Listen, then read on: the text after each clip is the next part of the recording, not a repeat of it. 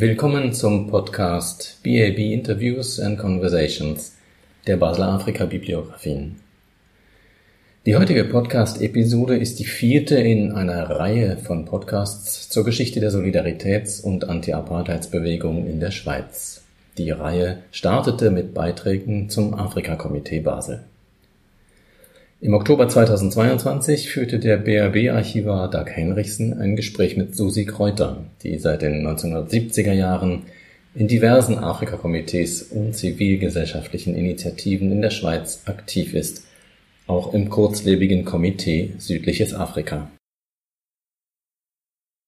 Gut, also von mir her gesehen war ähm, mein Engagement in, beim südlichen Afrika also dem Komitee Südlichen Afrika, Ja. dieser Abspaltung vom kämpfenden Afrika. ja, war ähm, eine Folge eigentlich meines Engagements für Feldstudien. Ich hatte ja im 73, 74 neun Monate lang Feldstudien in Benin gemacht, also früh damals noch Dahomey. Ja. und mich dabei eigentlich auch entschlossen, eher Sozialanthropologie als Soziologie zu machen. Ich war ursprünglich Soziologie Hauptfach. Und äh, weil ich merkte, dass mich das viel, viel mehr äh, engagiert, was natürlich auch damit zusammenhängt, dass wir ja eigentlich unsere unsere Jugend in der Zeit hatten, als die ganzen Unabhängigkeiten waren. Das heißt, es war etwas, was dauernd im Radio war, die Nachrichten über, über Unabhängigkeit, Unabhängigkeitskämpfe. Äh, ich weiß, dass wir schon erschüttert waren über äh, den Tod von äh, Dag Hammarskjöld und äh,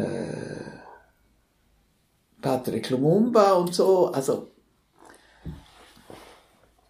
und ähm, dann war natürlich auch die Entwicklungs, die Entwicklungs ähm, Ja. sehr relevant. Also das heißt, die Hilfswerke, zuallererst die Helvetas in der Schweiz, haben massiv Propaganda äh, gemacht und äh, das dann auch ins Parlament getragen. Also und so mehr oder weniger vage äh, ist mir das eigentlich alles, hat sich das mir bei mir alles irgendwie ein, äh, eingegraben, so dass äh, mir Afrika eigentlich immer nahe lag. Oder kann man sagen, vielleicht überhaupt äh, die Idee der anderen Kulturen. Das war ja auch dann hier in Basel äh, der große Hype mit den Sammlungen von Bühl, von Ar Ar Arnold oder Alfred Bühler äh, in äh, Neuguinea. Mhm. Äh, die kamen damals an. Ich bin ein, zweimal in Vorlesungen gegangen. Äh, ich kam im Mai 74 zurück und habe dann dieses eine Jahr eigentlich gebraucht, so um diese Litzarbeit auszuarbeiten und äh, Prüfungen abzulegen. Und dann hatte ich äh, im 75 eben im Juni bin ich dann ins, ins äh, südliche Afrika eingetreten. Ich weiß nicht genau, woher ich es kannte. Ich nehme an von einer Veranstaltung, äh, denn ich war eigentlich nicht so nahe in dieser Gruppe. Ich kannte Und die- vorher auch n- überhaupt nicht in Nein, dem Netzwerk, nein, gar nicht. äh, das Nein. das kämpfende Afrika Nein. ausmachte.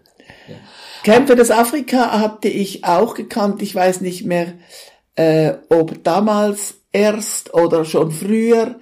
Die waren sehr zahlreich und laut. Ähm, aber äh, ich hatte ziemlich bewusst dann südliche Afrika äh, äh, gewählt, weil mir diese Huldigungen an Mao ein bisschen suspekt waren. Ich habe das als autoritär und ja irgendwie auch chiliastisch empfunden, sehr chiliastisch irgendwie Ja. und ähm, wenig wissenschaftlich. Und das hat natürlich dieses, diese Freundesgruppe eigentlich, die rundum, ich habe sie dann ein bisschen kennengelernt, auch ein paar andere rundum. Eines ist noch, einzelne sind noch jetzt meine Freunde. Ähm, ähm, eben einen wissenschaftlichen Zugang haben die natürlich viel stärker, viel eher geboten. Oder, oder zumindest einen Zugang von einiger politischer Reife. Also so Danny Kohn würde ich das unbedingt, unbedingt äh, zuschreiben, auch den beiden Martis. Ja. Das ist ja eine sehr, sehr gelehrte Familie. Ja. Da gibt's sehr viele bekannte Leute bei den Martis. Ja. Und äh, Aber wie schlug sich denn dann sozusagen dieser tendenziell wissenschaftliche Ansatz, den du jetzt so formuliertest, in der Arbeit dieses Komitees Südliches Afrika wieder, das sich ja dann eigentlich auch bald auflöste? Ja, ja, sehr bald. Aber eben, es gab auch eben da eine Diskussion. Es ging nicht vor allem darum, es ging nicht vor allem darum, jetzt ein Komitee und eine Bewegung zu, hinter sich zu haben, sondern es ging echt eigentlich um die politischen Vorgänge.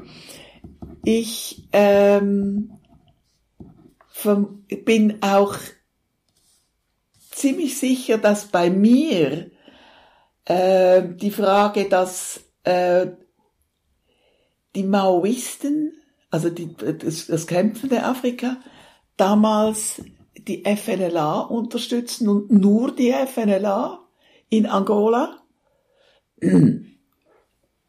Das war eine der drei, der drei Parteien. Und zwar die von Amerika auch unterstützte und von China und China. Und das kämpfende Afrika unterstützte also nur die FNLA.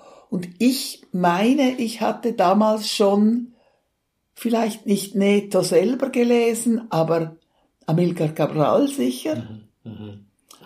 Äh, und von daher kam diese Wendung eigentlich überhaupt nicht in Frage für mich. Du mein- meinst jetzt welche Wendung? Die Die Wendung, Wendung, dass man quasi äh, unterstützt in, in einem Land unterstützt, ähm, wer von der, der Hauptmacht der Chine, also von China her unterstützt wird. Äh, und damit die Wendung in Angola zur MPLA, meinst du? Ja, Okay. Und äh, gut, ich muss sagen, ich habe von meiner politischen Haltung her auch nie etwas gegen Kuba gehabt. Die Kuba Kubaner waren damals ja dann, äh, sind damals bereits äh, in Angola aufgetreten. Ähm, als dann bald der zweite Bürgerkrieg empfing, also das es gab dann einen und äh, irgendwie hatte ich auch nichts. Ja. Äh, ich war bei den fortschrittlichen Studenten von 68 an, Ja.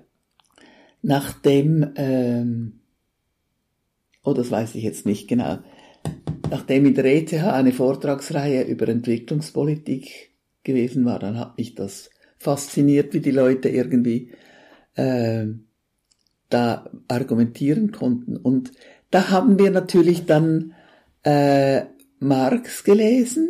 Ja. Und das war für mich dann eigentlich schon richtungsgebend, auch in Bezug eben auf so auf eine Auswahl, ob äh, klar, kleine rote Fibel oder oder Kapital. Ja, ja. Und ähm, genau, also das äh, war dann auch der ursprüngliche Kern eigentlich der Frauenbefreiungsbewegung, die wir 69 gegründet haben, ja. Aber eben äh, die fortschrittliche Studentenschaft, die ist zerfallen im 71, 71. Ah, schon. Und äh, die Frauenbewegung hat sich dann damals sehr stark eigentlich für äh, Familienangelegenheiten Kinderbetreuung interessiert und wir Gründerinnen waren eigentlich alle so ein bisschen auf einem anderen, auf einem anderen Pfad. Wir waren so auf einem Pfad berufliches Engagement. Ja. ja. und ähm, haben das ähm, eigentlich vor allem als Ziel gesehen und dann irgendwie wussten wir da nicht mehr so richtig. Und äh, was jetzt machen mit diesen Frauen, die sich interessierten, wo kriegen wir unsere Kinder unter, Ja. wenn wir was machen wollen? Ja. Also so war ich in, den, in dem Sinne, als ich, äh, gut, ich war auch eben, wie gesagt, neun Monate weg gewesen. Ja. Insofern war, hatte ich kein anderes En- Engagement zur Zeit im 75, als ich Ja. in das südliche Afrika dann eintrat. Eben, ich habe auch nicht viel gemacht. Ich Ja, habe ein, zweimal Artikel zum Erziehungswesen irgendwie geschrieben. Ich meine, das eine von einer Konferenz, wo ich immer noch denke, das war doch Alma Ata, aber Alma Ata war ja Gesundheitskonferenz im 78. Ja. Aber möglicherweise hat es schon mal eine Erziehungskonferenz in, im 75, es muss im 75 selber gewesen sein, Ja. möglicherweise sogar in Alma Ata gegeben, ich weiß es nicht. Aber ich Ja. weiß jedenfalls, dass das Ja. äh, irgendwie dann mein Thema war, weil ich war ja auch noch Mittellehrer. Ja, ja, ja. Und deine Komiteearbeit, ähm, die sich also in Grenzen hielt, sozusagen impliziert aber auch, dass du am 1. Mai vielleicht irgendwo standest und Flugblätter verteiltest oder ein Fest mit organisiertest oder um das noch ein bisschen zu fassen. Um nochmal zurück auf, auf, Ja. auf das Camp, auf das südliche Afrika zu kommen. Ja, Äh, wie gesagt, ich denke, vieles lief eigentlich in Winterthur. mhm. Mein Engagement, meine, äh, meine tatsächliche Mitpräsenz an allen Sitzungen und so weiter, muss, hat sehr wahrscheinlich ab Frühjahr 76 bereits gelitten. ja, Da erinnere ich mich eben nicht. Ich weiß, dass, Ja. dass wir am 1. Mai zusammengingen.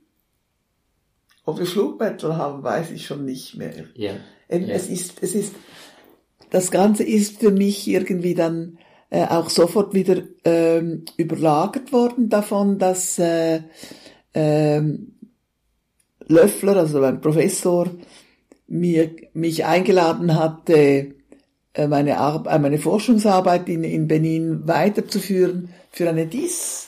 ja. Und damit begannst du 76. Damit begann ich dann natürlich sofort auch Ja. schon Anfang, ab Anfangs oder jedenfalls ab, ab März es 76 vorzubereiten und Stipendien zu suchen ja, und äh, bin dann im November wieder verschwunden. ja, Und ähm, als ich dann zurückkam, das war dann Ende Mai 77, ja, äh, da ist es, als ich mich, da habe ich mich zuallererst sehr wahrscheinlich vor allem auch an die Auswertung meiner zweiten Feldforschung äh, machen müssen. Es sollte ja irgendwie dann äh, bald mal eine Dies geben. Und ähm, als ich mich wieder umtat, habe ich dann eben gehört, dass ich das Komitee aufgelöst hatte. ja, ja, Und jetzt, da kann ich mich aber auch, das ist auch eine vage Erinnerung. mhm. Ich meine, ich hätte dann mal ein Gespräch mit äh, Daniel Kohn Kohn. darüber gehabt. Und ähm, meine, dass da eigentlich ausschlaggebend der Coup von Nito Alves in äh, Angola war. 1977, auch Mai, meine ich. Ähm, ich glaube, das war Mai.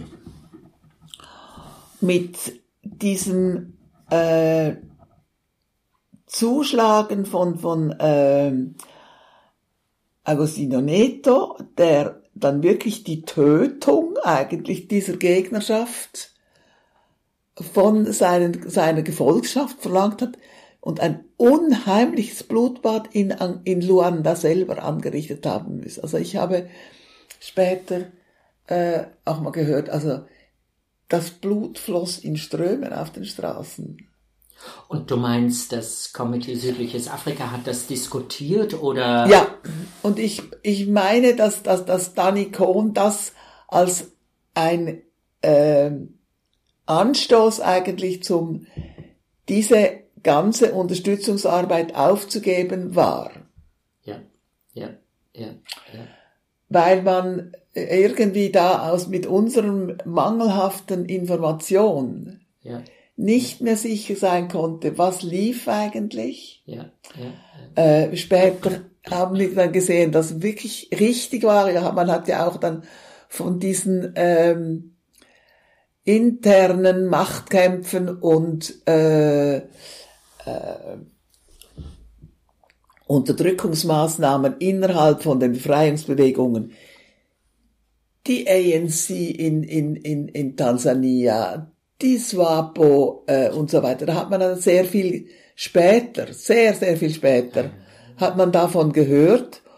Und insofern war es richtig zu sagen, ha, was wissen wir? Ähm, wie können wir hier eine Propaganda machen für dieses oder jenes, wenn wir im Grunde genommen die Hintergründe gar nicht haben, oder? Ja. Und ich meine eben, Dani hätte das in diesem Sinne angetönt, dass für ihn irgendwie dieser Gufonito Alves Ja.